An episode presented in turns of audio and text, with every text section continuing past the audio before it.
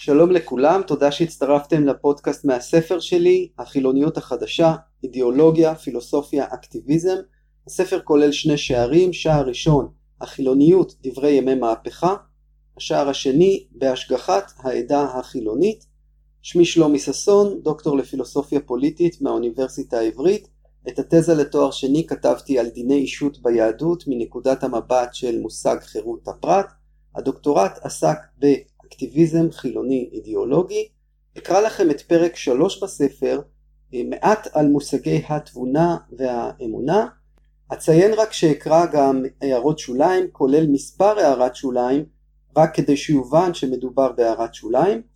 ואוותר על ציון מקורות מלבד בציטוטים בהם אה, אציין את המקורות השונים.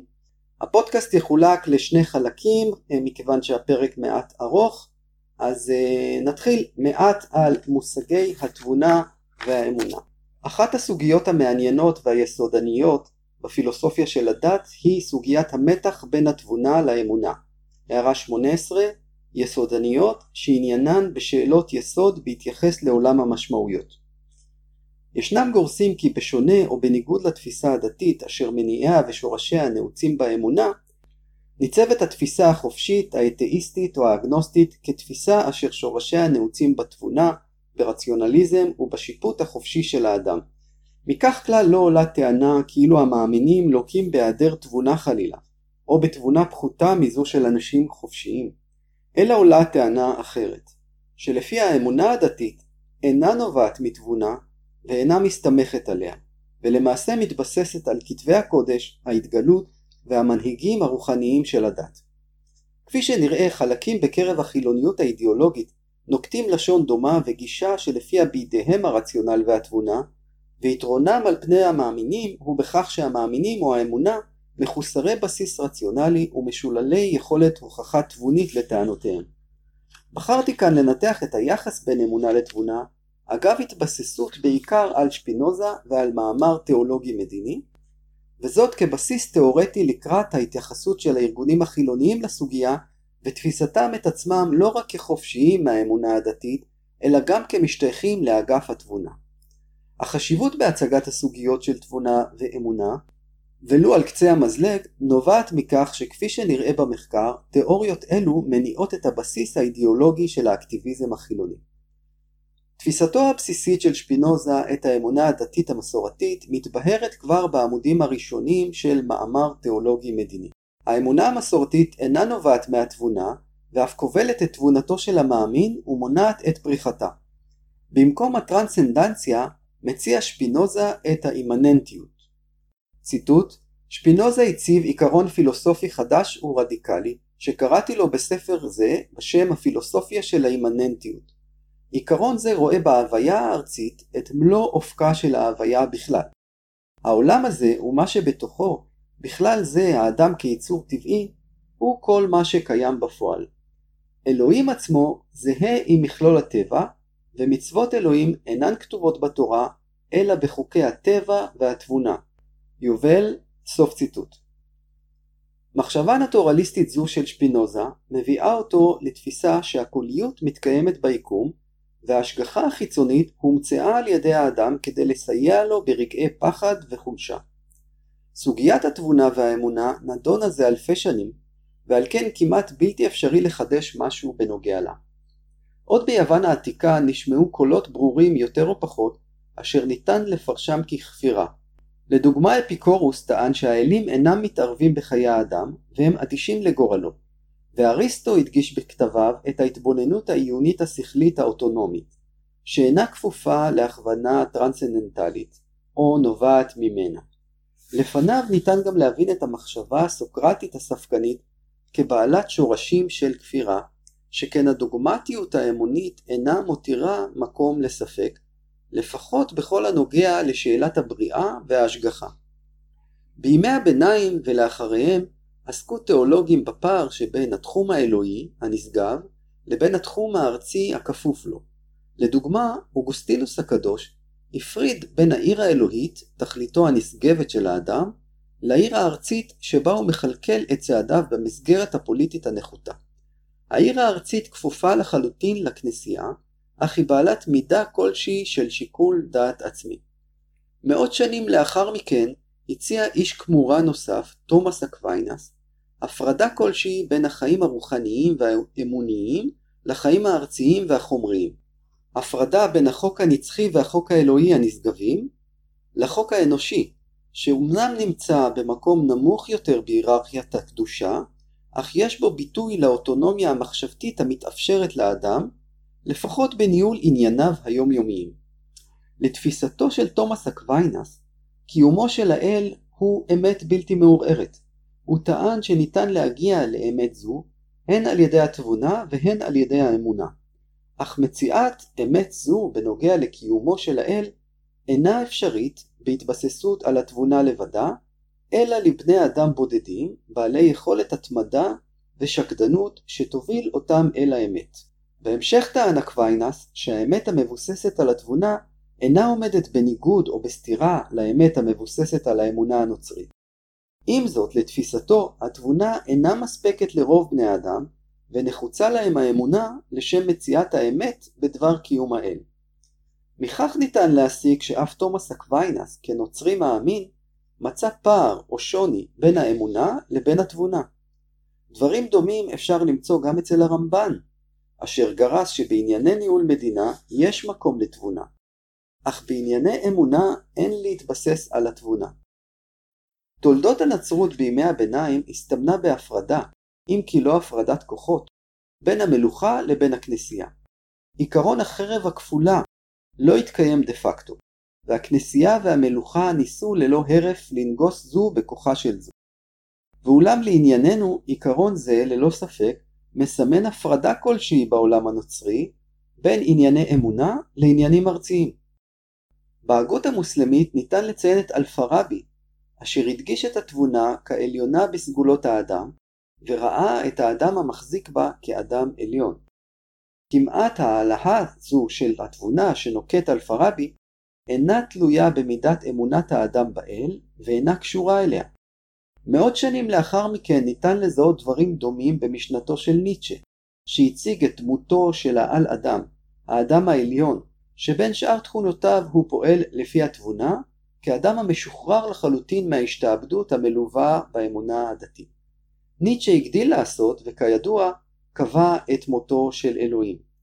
הערה 20, ציטוט: העל אדם הוא טעמה של הארץ. הנה אנוכי משביעכם, אחי שמרו אמונים לארץ, ואל תאמינו לכל המדברים אליכם על תקוות שמימיות. נוסחי רעל המה, מדעת או שלא מדעת. החטא לאלוהים היה לפנים גדול החטאים. אך הנה מת האלוהים, ובזאת מתו גם החוטאים ההם. ניטשה, סוף ציטוט. האמונה והתבונה אינן רק מושגים, אלא הן גם גורמים המניעים את האדם ויוצרים עבורו הוויית חיים. האמונה הדתית המונותאיסטית, במובן הגדרתה הטהורה, הבסיסית והיסודית, כוללת את הישות הקרויה אלוהים, ולפיה הוא ורק הוא ברא את עולמנו ואת כל החי, והוא אשר ליווה ומלווה אותנו וילווה אותנו לעד. אגב קיום מערכת ברורה וחד משמעית של שכר ועונש, כלומר השגחה, הן בעולם הזה והן בעולם הבא. אם כן ניתן לזהות לפחות ארבעה מרכיבים במסגרת האמונה הדתית א', רעיון הבריאה ב', נוכחות תמידית של האל ג', רעיון ההשגחה ד', שני העולמות. דברים דומים ניתן לראות במאמר תיאולוגי מדיני של שפינוזה. לפי שפינוזה, כתבי הקודש מלמדים בייחוד את הדברים הבאים, ציטוט, שנמצא אלוהים, או יש, שעשה עולם ומלואו ומנהיגו בחוכמה עילאית ומקיימו, ושהוא דואג דאגה רבה לבני אדם. כוונתי לאלו החיים חיי חסידות ויושר, ואילו את שאר בני האדם הוא מעניש בייסורים רבים ומבדילם מן הטובים. שפינוזה, סוף ציטוט. שפינוזה אינו מסתפק בהגדרת האמונה באופן ניטרלי, אלא נוקט עמדה ברורה שמובהרת כבר במשפט הפתיחה למאמר תיאולוגי מדיני, שבו הוא מציג את תפיסתו בנוגע לאמונה הדתית המסורתית. ציטוט אילו בני אדם עשויים היו לכוון את כל ענייניהם בעצה בטוחה, או אילו שיחק להם מזלם תמיד, לא היו נתפסים לכל אמונת שווא. שפינוזה, סוף ציטוט. שפינוזה מוסיף שאמונת השווא מביאה את בני האדם לראות כל תופעה שנדמת להם כיוצאת מגדר הרגיל, כקשורה לחמת האלים, או לאלוהות העליונה. מדברים אלו שילכו והתבהרו בהמשכו של המאמר, ניתן להבין שלתפיסתו, האמונה המסורתית הדתית היא אמונת שווא, שבני האדם נתפסים בה מכיוון שלא תמיד משחק להם המזל. ובמילים אחרות, כפי ששפינוזה מתאר זאת, שנתפסים בה בשל מצוקה או רדיפה אחר המזל, בשל תקווה ובשל פחד. בעניין זה יש להזכיר את אמירתו של פטרוניוס, סאטיריקן רומי מהמאה הראשונה לספירה. Timor fecit deos, כלומר, הפחד יצר את האלים. אם כן, לפי שפינוזה, הפחד הוא שמניע את אמונתם הדתית וגורם להם לראות כל דבר המתרחש בחייהם כסימן להצלחה או לכישלון שניתן להם הישר מהאלוהות העליונה, ואשר יש לכפר עליו בקורבנות ובנדרים. אך לפיו סימנים אלו והאמונה הדתית המסורתית בכללותה אינם אלא בדיה. שפינוזה בחן גם את התנ"ך במסגרת גבולות השכל האנושי והביקורת הרציונליסטית. פסל את הנבואה והניסים כבלתי אפשריים מבחינה פילוסופית, והציע במקום רצון האלוהים את חוקיות הטבע. דבר ששפינוזה הציג בתורת המידות, באמירתו הידועה דאוס סיבה נטורה. תשתית מחשבתית פנתאיסטית זו חשובה להבנת תפיסת האמונה של שפינוזה. תפיסתו של שפינוזה את האל כטבע מנטרלת את תפיסת האל המסורתית התאיסטית. עיקרון מסוים ששפינוזה אינו מייחס לאל, כלומר לטבע, הוא עיקרון ההשגחה. כמו תיאולוגים רבים, גם שפינוזה מתאר את האל במונחי סגולות, כישות קיימת מתוך עצמה, כסיבת כל הדברים, כל יכול, נצחי ועוד. אך בשונה מהם, הוא אינו מייחס לאל תכונות כגון רחום וחנון. לדבריו, האל אינו ישות המשגיחה על מעשה האדם, ומקיימת מערכת של שכר ועונש, ולכן אין לייחס לה תארים כגון אלה. השוויון שיצר שפינוזה בין האל לטבע מביא לביטול של עיקרון נוסף המיוחס לאל המסורתי, והוא עיקרון הבריאה, שכן לדבריו השוויון בין הטבע לאל מנטרל את עיקרון הבריאה. כך במאמר קצר על אלוהים, האדם ואושרו של שפינוזה. אין לומר על פי האמת שהבריאה הייתה. או בני אדם לא נבראו אלא נולדו וגופיהם כבר היו קיימים קודם לכן, אף כי ניתנה להם צורה אחרת. שפינוזה, סוף ציטוט.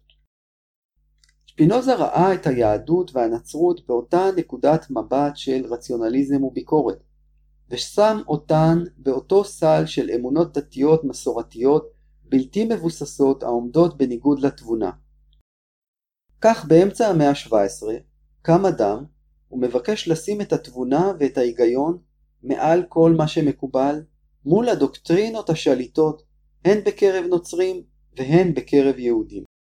הוא אינו מפנה עורף ליהדות לטובת הנצרות, אלא מפנה עורף לשתיהן לטובת מעין דת חדשה, דת התבונה. הגם שכלפי היהדות הוא חש ביטחון מוגבר להפנות את עורפו בגלוי ובאופן בוטה יותר, כפי שנראה להלן. בחזרה למושג האמונה, האמונה במובנה הטהור אינה מאפשרת הטלת ספק בעצמה. רוצה לומר שעיקרי האמונה אינם ניתנים לערעור במסגרת האמונה. ואם ננסה לגייס את הגישה הוובריאנית של המודל הטהור, ideal type, הערת שוליים 21, בשימוש במודל טהור יש משהו קשוח.